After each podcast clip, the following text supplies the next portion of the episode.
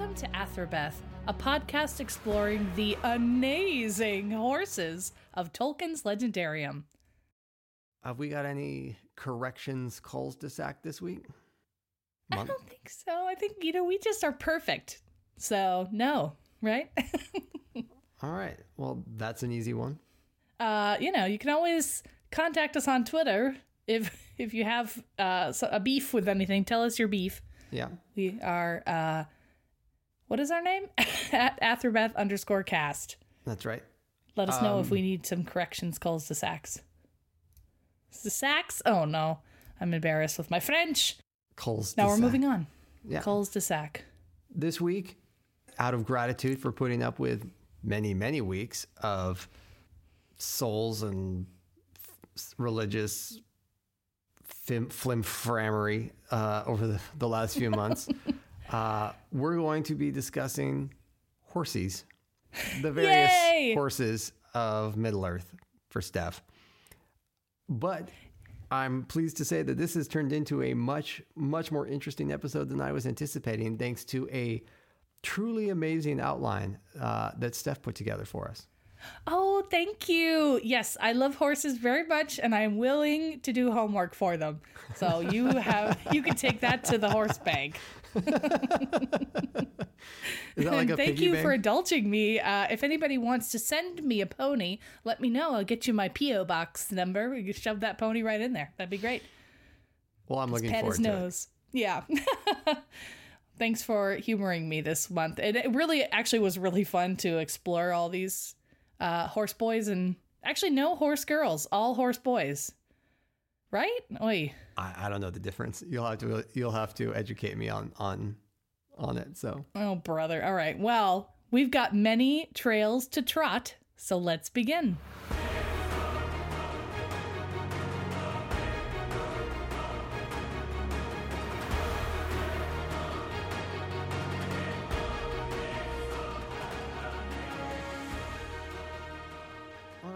So uh, the way we're going to approach this, um, it should be noted that uh, my original idea for this episode was to simply list off all the horses in Middle Earth and tell you whether or not we thought they were good boys or not. Any any s- semblance of intellectual structure to this episode that exists is entirely due to Steph's excellent work. Thank you. So the way we're going to do this is we're going to take a look at Tolkien's relationship with horses to start, um, how familiar he was with them, and how they how familiar he was with them in literature. Then we're going to take a look at uh, where they appear in his legendarium. Uh, we're going to look at some horsey words in Quenya and Sindarin. We're going to look at where they appear in the Silmarillion. And then we're going to get into the good stuff, uh, aka Rohan. Uh, Yeah. This is Steph's, sec- Steph's jam section. Mm-hmm, mm-hmm. There was almost a Freudian slip there, and I'm okay with it. That was good. Uh, then we'll talk about the horses of Lord of the Rings, and then we'll talk about some of the the bad horses, um, or no horses bad. yeah. I think I like to call them the baddies horses. Ah, I- see. Putting See the what I did emphasis on the baddies horses. Right. Like, so it's the bad guys, hor- the horses of the bad guys. Got it. Uh, so let's let's get started here. Um, this first section is interesting to me because I just read this um, in anticipation of a future episode, which you guys will hear in the near future.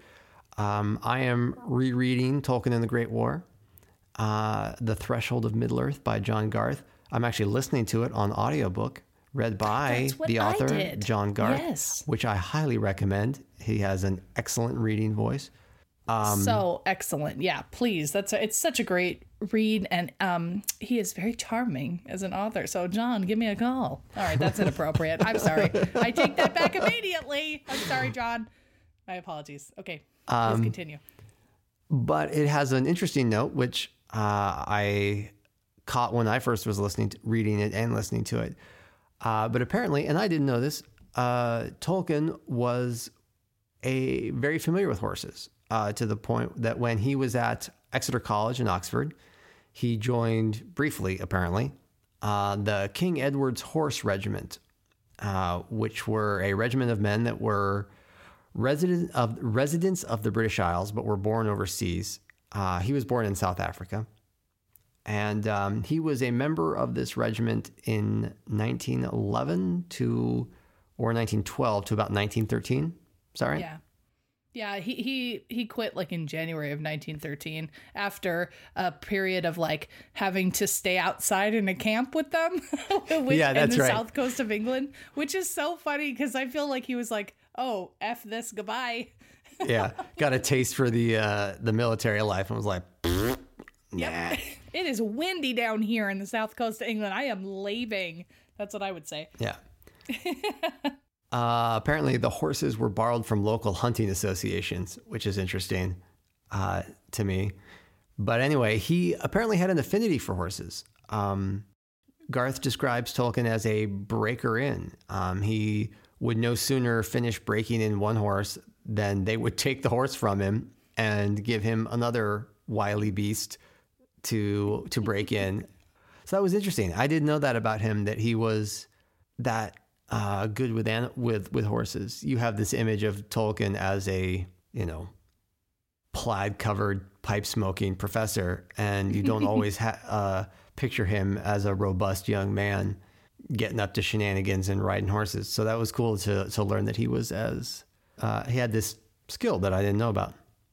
Yeah, absolutely. And I mean, I think we see, I think, I, I don't know, who knows really, but one might jump to the conclusion that all of, you know, these wonderful heroes throughout the legendarium that we see all have a great steed, many of them um, that accompany them. And I don't know, I just kind of like that idea that Tolkien is a horse nerd. That is very soul, because so am I. It's great. I'm really into it. yeah, it certainly at a minimum you can you can say that he had a familiarity with horsemanship and that subject that a lot of these heroes from the the sagas and the epics that he was reading that more you know modern authors might not have um, and I think that's interesting in that he knew about the stuff that he was writing about. He had a, a, a familiarity with with some of this stuff, so that was cool. Absolutely. And what an excellent segue you have done. Ah, I know, right? to our next section where we're going to kind of talk about horses in literature that um, Tolkien, you know, was influenced by. So, where what are some of his horsey influences? Why don't you start on them? Sure. Well, so I I kind of looked into this a little bit because I I just wanted to know like what was he being what was sort of informing Tolkien's writings maybe possibly who knows? But uh, so I, I the first thing i thought of of course is beowulf because we know you know okay beowulf old english poem super old written between 700 and probably like a thousand ad somewhere around there. Tolkien's kind of a beowulf guru right? Yes, he. that is an accurate way of describing it. Um, very accurate. he basically popularized it right in modern literature by translating it and teaching it. Is that is that how that went Um, so the short version is that Tolkien, Beowulf was being read one specific way for a very long time, and Tolkien said, "You're all y'all are being dumb, and you're reading it the wrong way." Tolkien's relationship with Beowulf is is probably a subject for a longer a longer piece, but people were reading it in a really historical way, like looking for like historical factoids in it, and, or like looking at it in they weren't reading it like literature.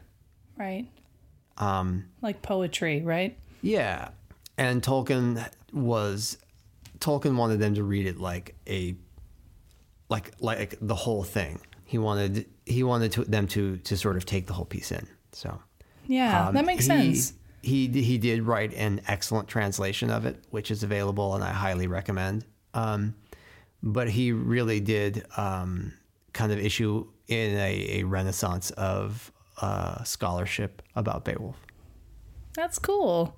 Well so that you know i knew all that of course. I didn't just learn that right now. No i'm just kidding. That's why i wanted to take a look at it um, for this horse episode. So there's a couple times where we see horses come up um, throughout beowulf. They're not like hugely um, you know, the subject of anything, but they're there. Um, one time in particular, um, you know, Beowulf and all those Danes, they went out and they killed that Grendel guy, put his arm above the door, whatever, however that went. Um, and King Hrothgar is like, "Oh my god, guys, good job! That was amazing. I'm going to have a banquet in your honor because you did such a great job killing Grendel." So he's like so happy with the work that Beowulf did that he gives him weapons and armor and treasure and all this cool stuff, including eight of King Hrothgar's finest horses. And he presents Beowulf's men with all this cool stuff too. It's basically like a big, awesome party that I am mad I was not invited to. Whatever, for giving out horses, you know, send me an invitation. Uh, so I found this interesting uh, paper called Hrothgar's Horses, Feral or Thoroughbred by a woman named Jennifer Neville. And she writes, um, and she basically writes, uh, her point is that, well, that's not, not her only point, but what she says is there are these sort of main passages where these horses appear, and they are always signs of like generosity and kind of kingly treasures of great value. And they are kind of given to show reciprocal loyalty and gratitude. Um, and they kind of indicate uh, class and prestige. So I thought that was kind of interesting. I think we see a little bit of that in Tolkien's work, right? What do you think? No, I absolutely agree. I, I think as we look at the horses that we'll be looking at tonight, um, I think it, it'll be interesting to keep those qualities in mind kingly generosity and treasures that are exchanged to show reciprocal loyalty and gratitude. I mean, where have we seen a king reward loyalty and gratitude with with a steed? You know? Shadowfax. Shadowfax, Shadowfax, Shadowfax? Is that what you're saying? No, that's actually that's not what I was actually thinking. I was thinking of um Stybba, the pony that was given by Th- uh, Theoden to Merry. Yes, totally. That's awesome. I totally forgot about Stybba. Yeah, and then obviously, uh, as indicating class and prestige, certainly the the Mearas. Uh, so we'll talk about, and we'll be talking about them at great length shortly. Yeah, absolutely. So yeah, I think as we talk about all these horses, I think we can keep these qualities in mind, um, and see if the, uh, see see them sort of how they may he may have had that those qualities in mind as he was using horses in his literature. Absolutely. Well, the next kind of piece of literature that I chose to look at um, is the very famous Volsunga Saga, which is a 13th century Icelandic poem that tells the story of the Volsung family, basically. Um, so interesting because in college, I didn't end up minoring it. I ended up minoring in Norwegian, but I went to a Lutheran college, even though I'm not Lutheran. And I did a ton of like Scandinavian studies classes. And the we all were given out these in one class. We were all given out these sagas to do, and we had to like make a family tree and figure out all the stuff that happened. And that was the one I was given. It was so cool. So I actually know the Volsunga saga pretty well. But don't ask me anything about it because it was a long it was a long time ago. But I just love this saga, so that was pretty nifty um, to find out that actually Tolkien loved this saga as well, right? Um, I really like the uh, the reference from uh, Tolkien in the Great War, where he yeah, uh, he wins this this uh, the this prize. I can't remember the Skeat Prize. I think it was Skeat called prize, yeah. for English for English literature or something like that. And he takes the prize money and he goes and he buys a, an expensive volume of Icelandic poetry. Of course he does. it's, a party. Why not? I, I seem to recall the passage. People were like slightly scandalized that this is how he went and spent this prize money was a a volume of esoteric or sort of weird Icelandic poetry. Uh, that was funny. It was very Tolkien. That's amazing. Oh boy, what a dork. Well, so we know that, yeah, so we know that he had purchased this and read it, and um, I think it comes up a few times. So there's a part in the Volsunga saga where uh, one of the heroes of the story is named Sigurd, and he is going into the woods to like choose a horse. He's like, I'm going to choose a horse. It's horse time for me, luckily. And he comes across this old dude in the forest. And the old dude's like, What are you doing? And he's like, Well, I'm going to go choose a horse. And the old dude's like, Oh, cool. I'll come too. That sounds fun. So they go in to check out some horses and they take them down to a river and they're looking at them. And uh, they end up kind of, the old man kind of motivates Sigurd to choose this one particular big handsome gray horse and it and the old man tells him that no one has ever mounted this horse before and the old man says this horse is the kin of Sleipnir, who was, of course, we know it's Odin's. That's his eight-legged horse, right? That's, so that's kind of a fancy horse, as horses go. Hmm. So this was some kin, some you know, family member of Sleipnir, and that is the one that Sigurd ends up choosing, uh, and he names the horse Grani. I think that's how you would say it. I don't know.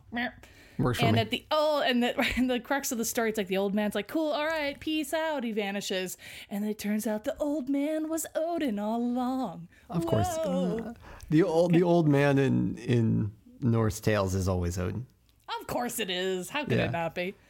But again, I like that idea that it was this big. Uh, we is a gray horse first of all, and you'll see that a lot of these big horses that we're about to talk about are all gray. I don't know what that's about. Um, but the whole point that no one had ever mounted it before. It was this kind of like handsome horse. Everyone knew about it, but no one had ridden it before. And we do see that in Tolkien's work. Yeah, no, definitely. There's a lot of stuff in here. The idea of a horse with a vaguely supernatural lineage and a horse that no one had ever mounted before. There's a lot. Uh, certainly, there's themes in in this story that we'll see coming back around uh, in Tolkien in in a co- one specific story. So, Yeah, kind of cool. yeah. Cue the air horn sounds. Wah, wah, wah. And the last thing I thought we should maybe talk about is the Kalevala, which is the 19th century Finnish epic poem. Um, horses, again, are they're kind of for transportation mostly in this poem. Um, but there is a story about a guy who's got a long name who is like Lemminkainen, but I'm going to call him Lemmy for the case of this story because I can't pronounce his name. Well, now So I'm Lemmy picturing was- Lemmy from Motorhead in this. So, Oh, Okay. R.I.P. Lemmy. Rip, rip Lemmy, Lemmy forever. Um, so he wanted to marry this this kind of hotsy totsy lady from this place called Pohjola, and apparently the hostess of Pohjola, which I don't know what that means. It could be a mayoress. I have no idea what this really means. This person said that Lemmy could only marry the maid if he harnessed the fierce steed of Hiisi. He had to put a bridle on the flaming horse of Hiisi, rapid messenger of Lempo, on the Hiisi plains and pastures. Which, so Lempo apparently is some devil type figure. I don't really, again, I don't know. I'm not Finnish, and if there's anybody from Finland listening, I'm very sorry. Uh, I don't know. But it's kind of interesting, perhaps. There's this kind of horse guy that somebody wants bridled as a gift, maybe? I don't know. What do you think? What do you think, Uh, this is interesting stuff. We know that Tolkien was real, real familiar with the Kalevala.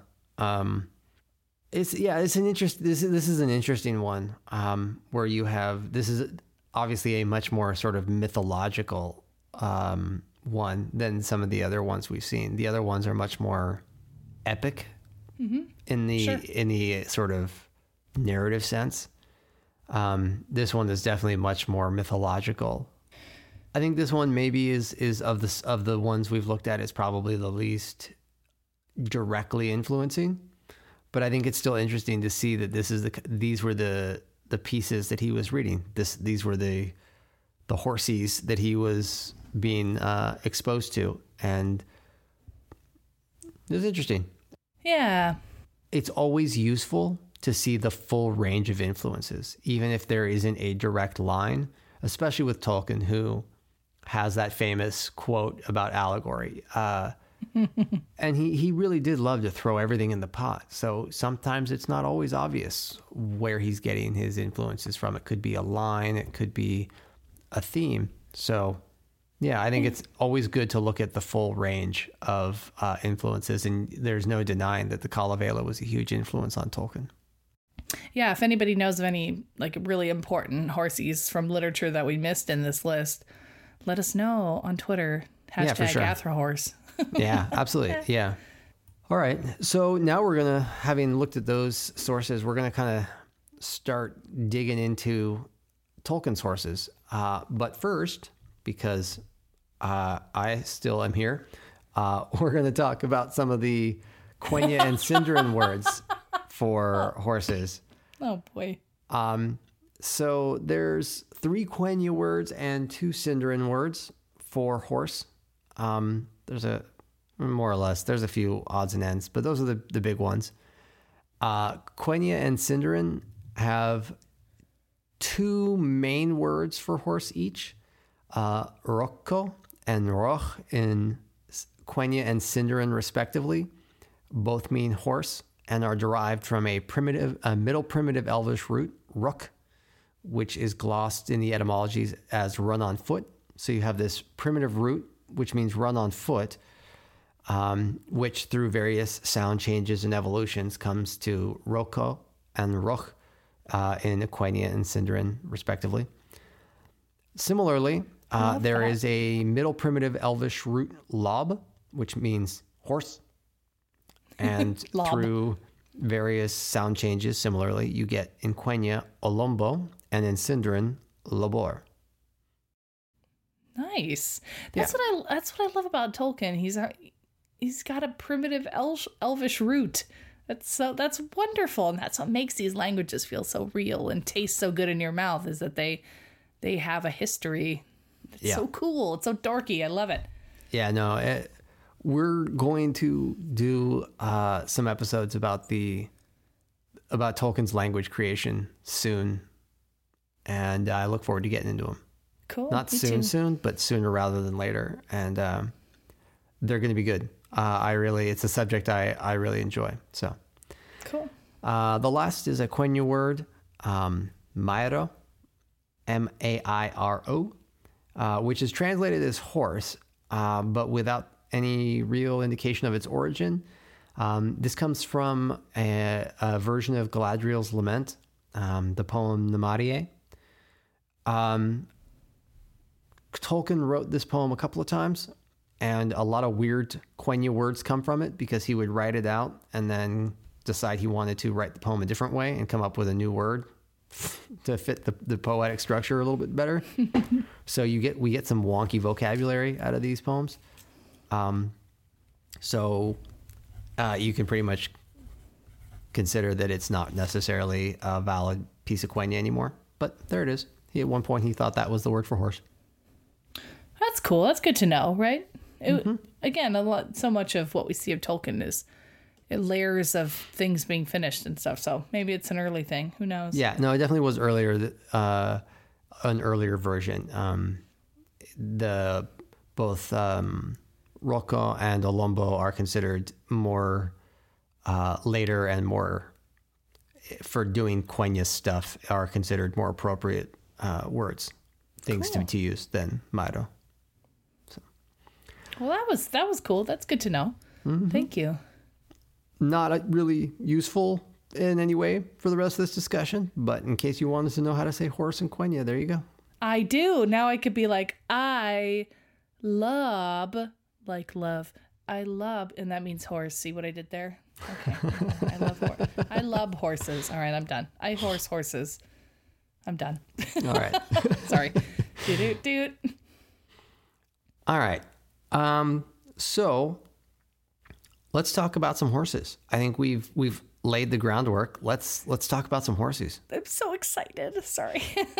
Ah, yay. I am uh just be like I'm gonna need to like rein it in a little bit here. Get it? Rein it in. Oh Jesus. all right. All right. I want some information. Pony up. Pony up. Give me Oh, oh. God. Okay. There's so many more I could do, so I'm going to stop for now. Uh, let's start in the Silmarillion. Yeah, let's talk about some elf horses. So these Yeah, are let's do horses. These are some elf elf boy horses. Or girl horses. Well, no, I, well, yeah, no, that I, I just don't think I think they're all males. Or well, I thought you meant elf girl and elf boys. Oh, I see what you're saying. Oh, yes, elves of both of all genders. Yes. Many many genders. All the genders can. Although I do think all the all the elves we're going to explicitly talk about are boys. Yeah, that's Um, fine.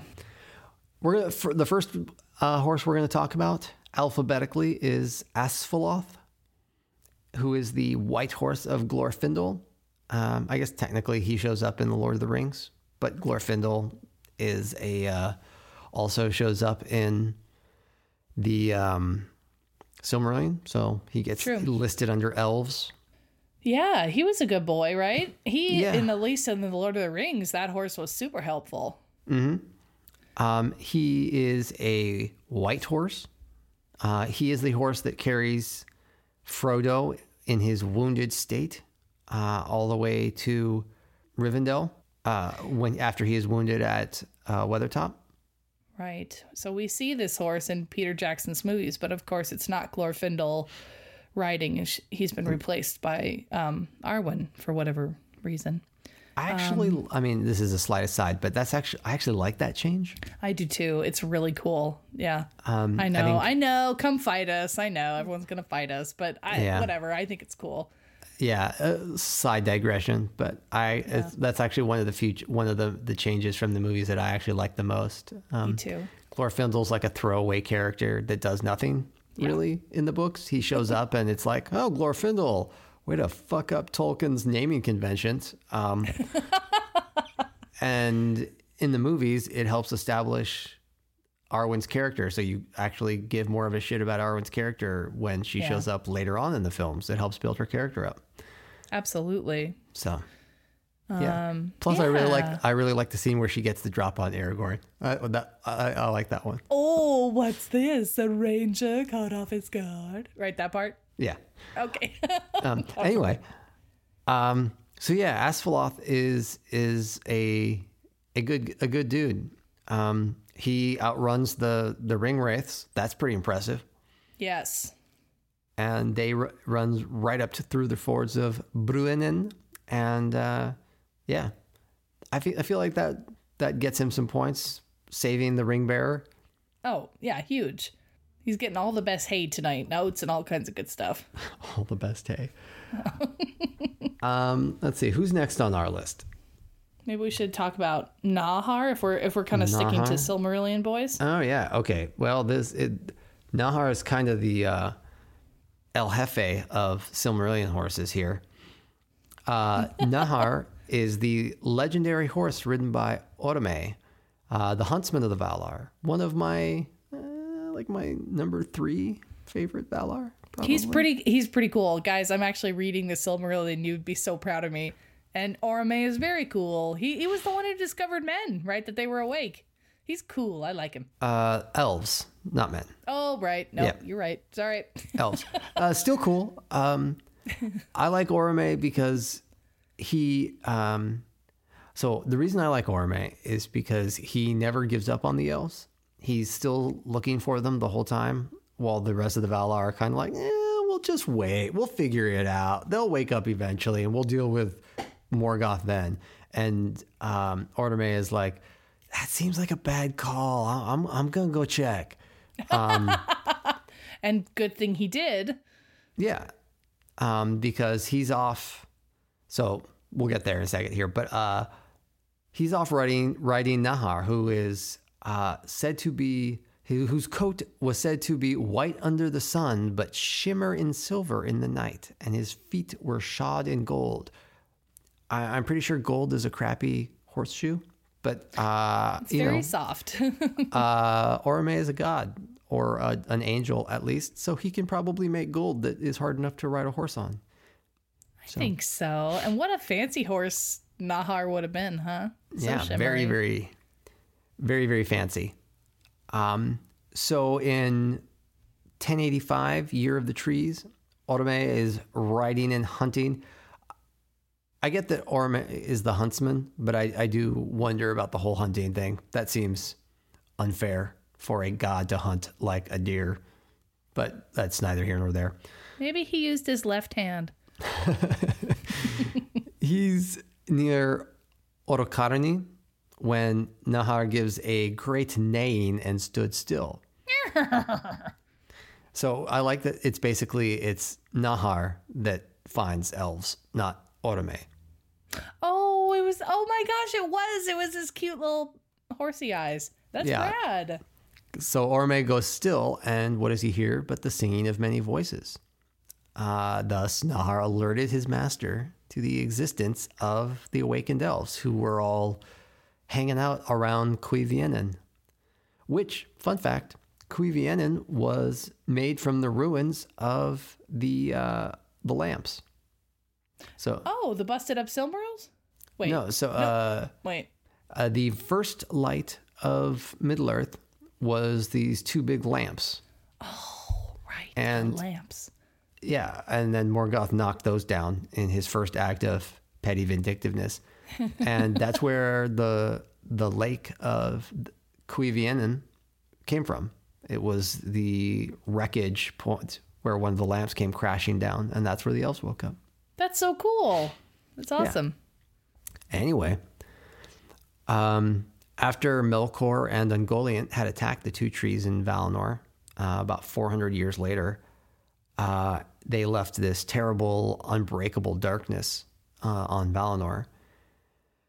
Uh, Manwë sees the darkness moving north, and Orome goes in pursuit. And he hops up on Nahar, and Nahar's hooves spark in the dark, and that's the first light that returns to Valinor. I love that. Yeah. It's, It's very cool. It's very hopeful, right? Like that light will return. I, I Yeah. like I like that. Yeah. So Nahar is is pretty damn fly. Um, he's a real, real good, good fella. It's a good Um, pony. Yeah, I really like Orome, and I really like. I think Nahar's uh, pretty cool. Lots of fun stuff going on there. One thing I think that's really interesting about Nahar is the, um, and this is really more interesting, more uh, sort of a facet of how Tolkien operates, is that he doesn't attribute any specifically weird supernatural stuff to him the way some other mythological pantheons would to a hunter's horse. He's just a he's just a horse. of um, course, of course. Of course, of course, but I think that's cool that he isn't trying to like his his hooves don't create thunder or, like you know what I mean? Right, right. Like we see in the Kalevala, they talk about the hooves Yeah. creating thunder and lightning. Yeah, Yeah, he, he's yeah. he's his master's steed, which I think is interesting that he he I think the point I'm getting at is that the horse is fundamentally a horse and not some sort of mythological object. I like that. Yeah, he's just a companion Yeah. a good boy. Uh, all right, so we who do we got about- next? How about uh, Rokalor? Am I saying that right? Rokalor or Rochalor. Um, Rochkalor.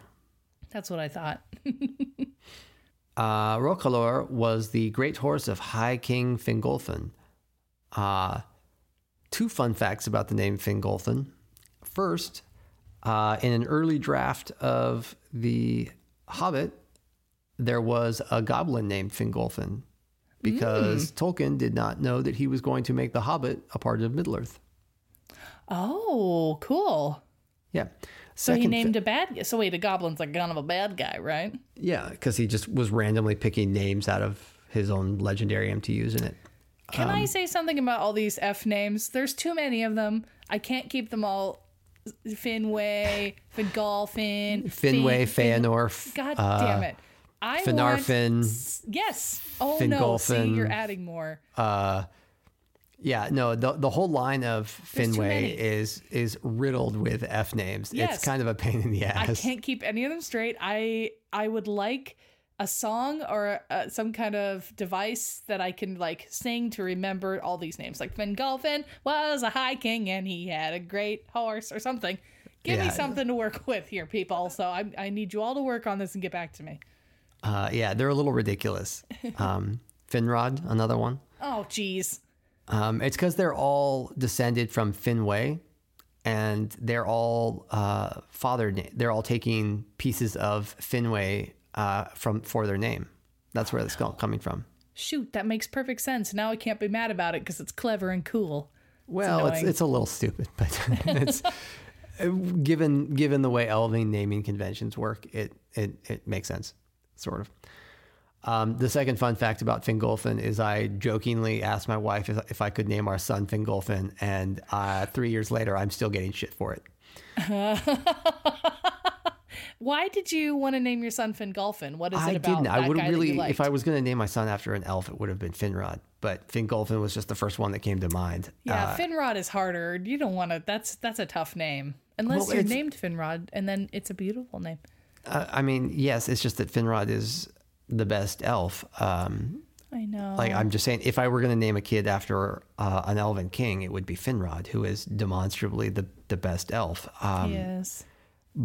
Fingolfin's is a straight baller. Like he he knows what's up. Like so, Rokalor was the great horse that High King Fingolfin, who was one of the High Kings of the Noldor, rides out to the gates of Angband and challenges Morgoth to single combat.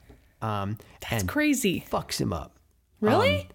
He Well- he wounded, he crippled Morgoth, so that Morgoth forever after uh, ha- bore a limp and was like had a wound that would not heal because Morgoth had invested so much of his power at that point that he couldn't repair his physical form enough to to uh, fix the wound he had.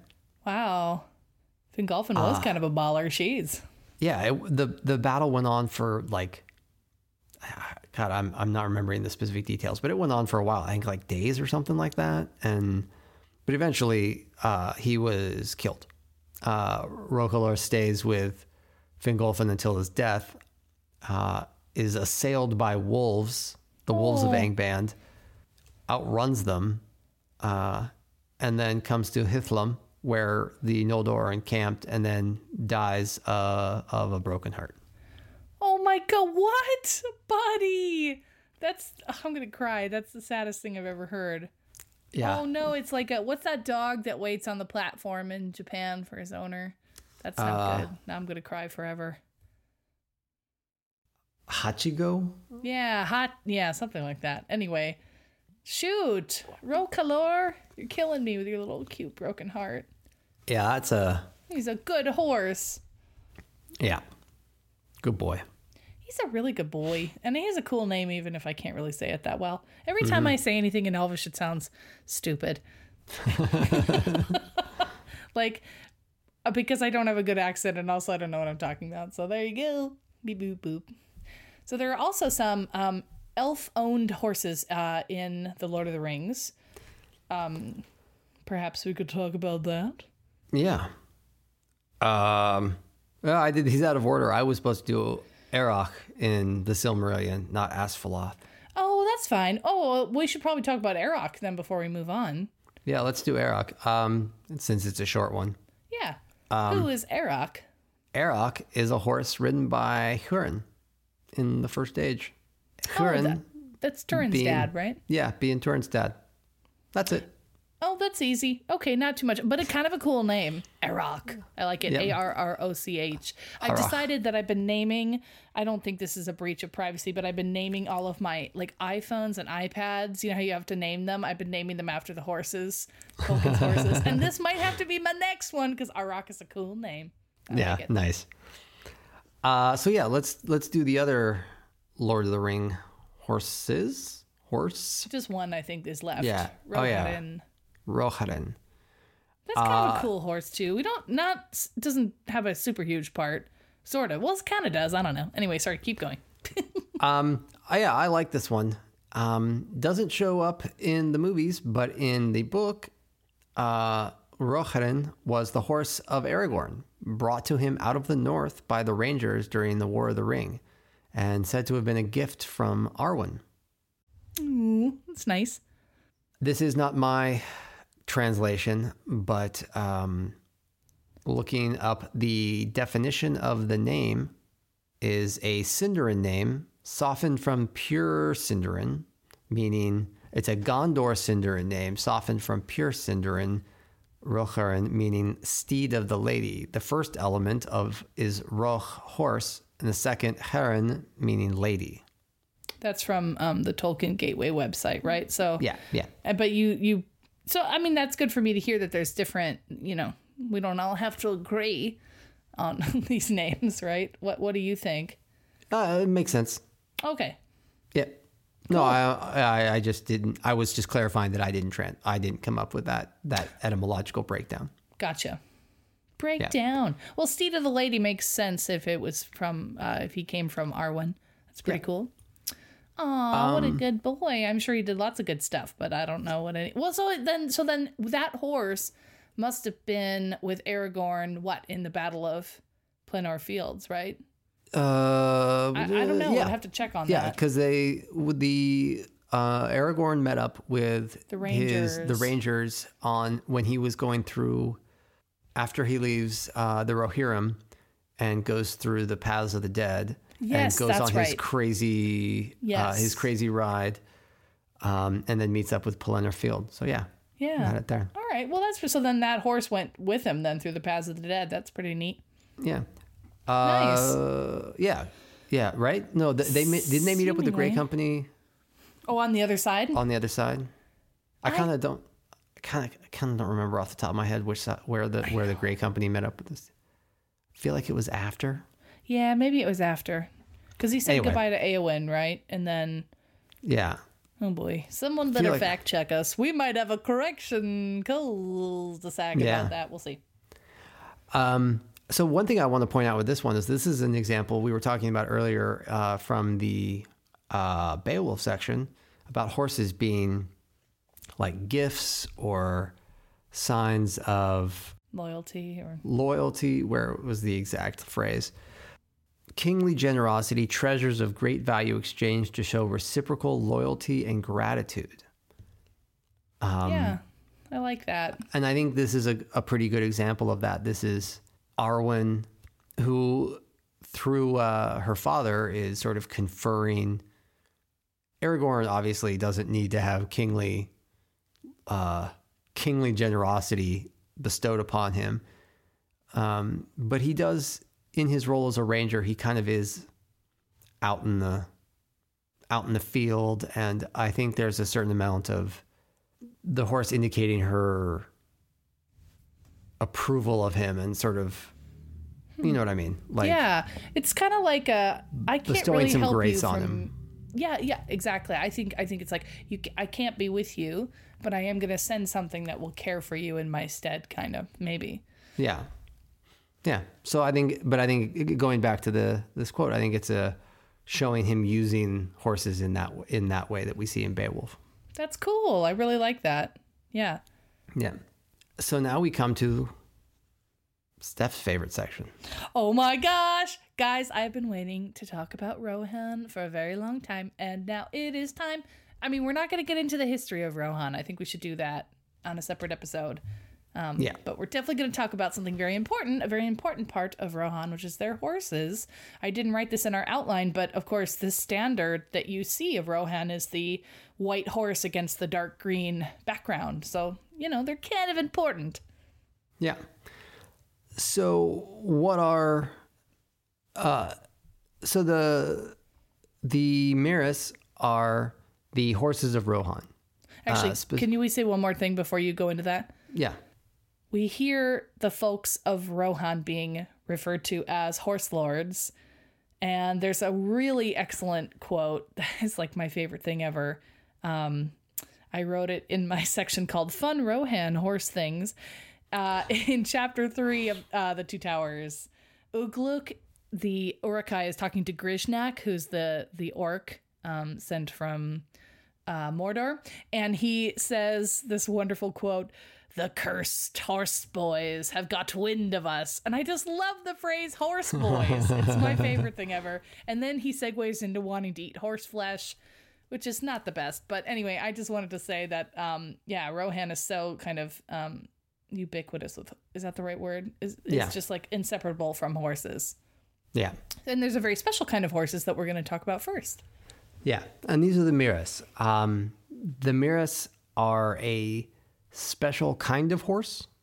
Um, they're not your average horse. They are only ridden by the uh, lords of Rohan, kings of Rohan. Pretty cool.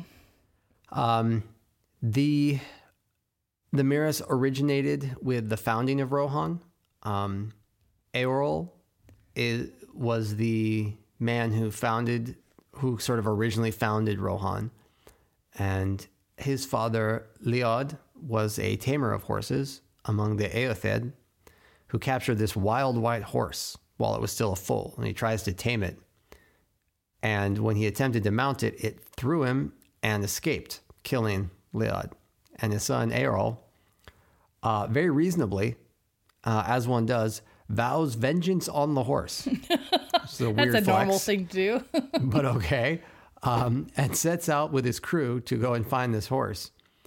Um, I, I I really like this this idea that this this guy is like this one fuck this one particular horse.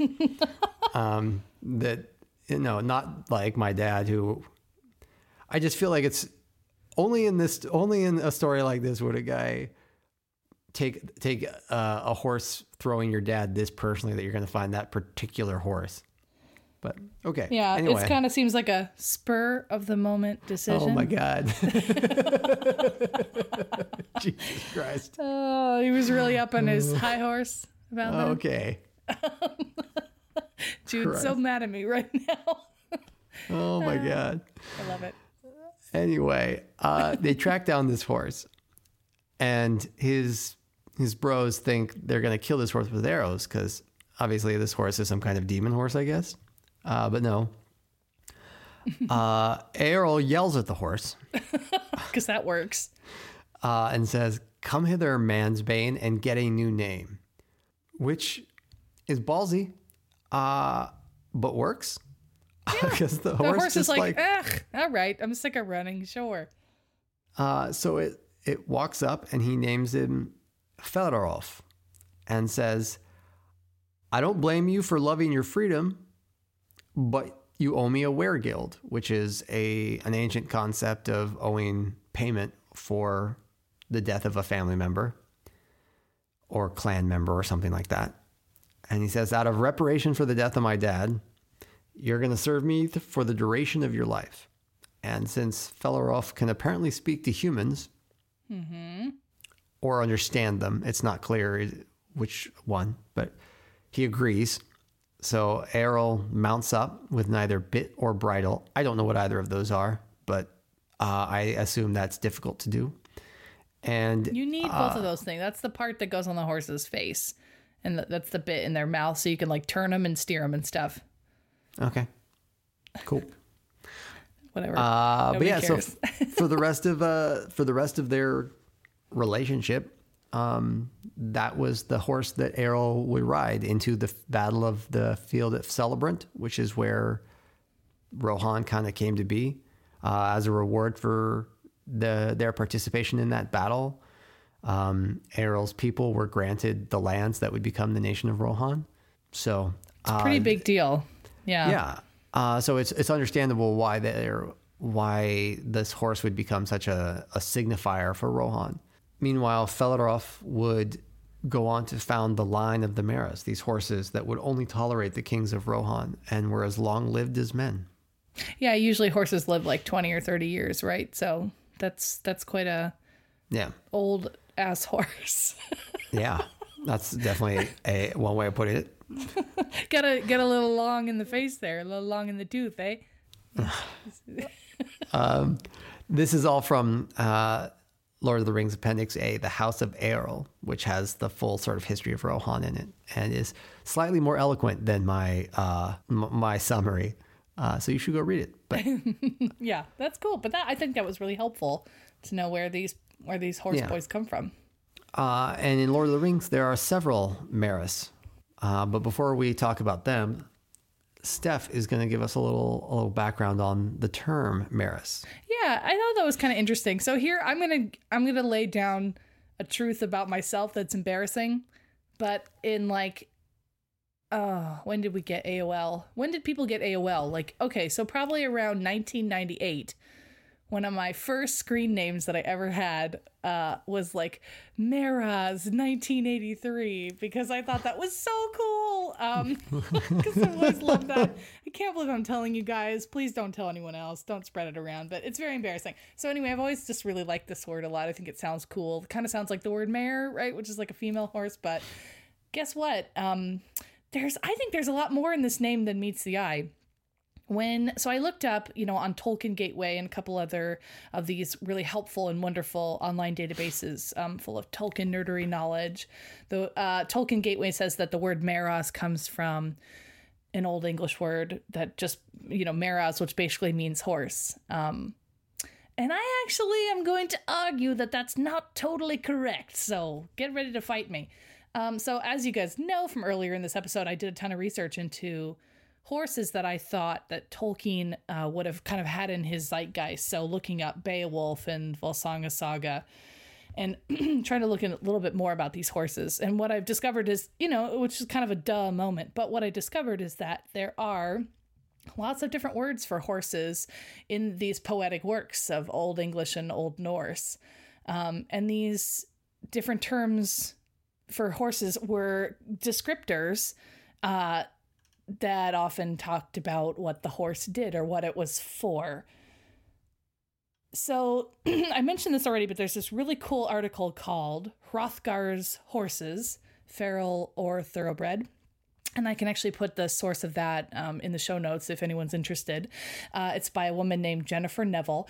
And uh, Jennifer went through and collected a bunch of terms um, for all of these horses. So they talk about horses that pull carts and that carry luggage, and that horses that were kind of fit to ride, or horses that were for breeding.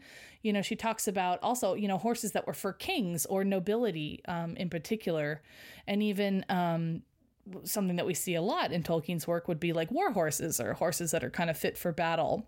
And, you know, if we think about this, we still use all these different terms for horses today, you know, nag or pack horse or racehorse or trotter, or, you know, if you're a horse nerd, you know all these kind of different horse terms. So it doesn't, it doesn't, it's not too weird of a concept to think that mm-hmm. in these old poetic works, you know they'd have different different words. And of course we know that tolkien lo- of course he loves language and he would be aware of all these different terms. So i think that's kind of interesting.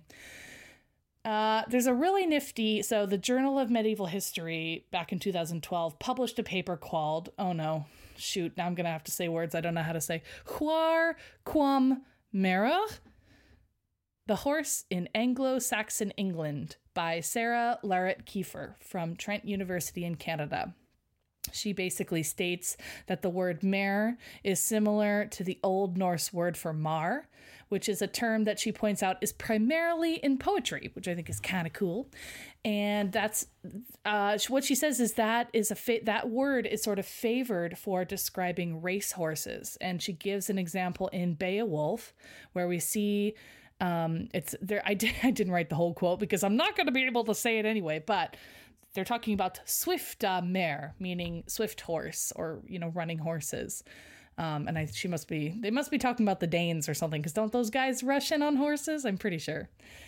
She also talks about, you know, um, steeds or mounts being uh, talked about it. We're using the word meros in, you know, other poems. This the rune poem and all kinds of other examples. It's pretty interesting um, in that paper to hear about that.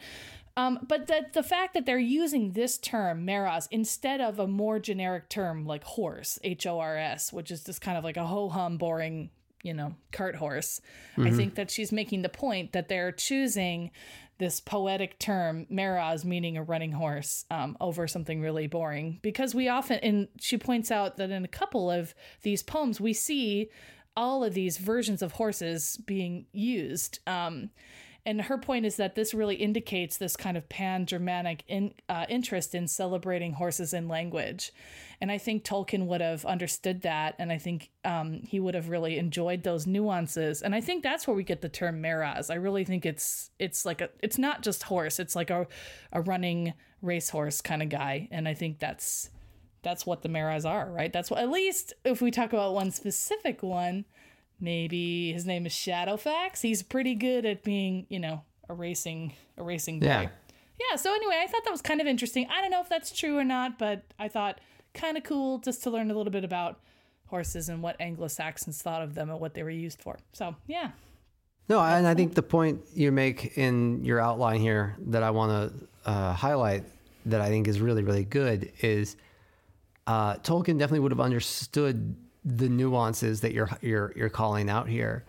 Um, Tolkien loved poetry and loved language, and was very particular with his with his language creation, and um, choosing that specific word for horse, given a whole array of uh, poetic and various words for horses, would have been a, a deliberate choice. Uh, and I think it's really interesting that you dug in and found uh, that there were all these versions of horse. So he he wasn't just picking the word for horse; he was picking the word, the poetic word that indicates that it's a swift horse. Um, absolutely fits what we we know about the horses of of Rohan. That totally seems to to fit for me. Um, so I think that's really really interesting. I think it's super cool that you dug into that, um, and that's super fascinating to me. Um, the stuff that you you pulled up about the various different kinds of sort of some are poetic and some are more mundane. That's super interesting. Thanks. Cool. Yeah, I really enjoyed it.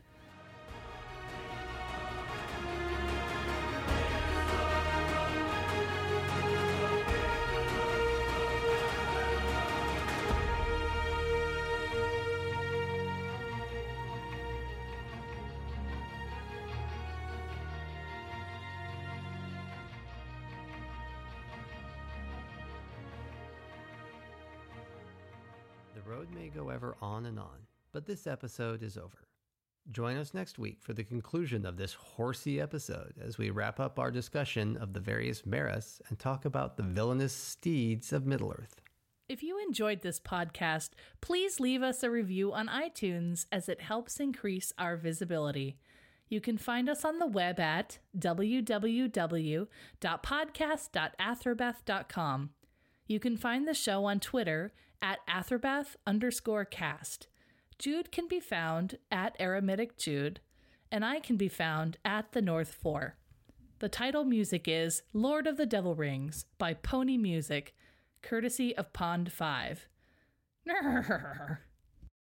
Thanks for listening.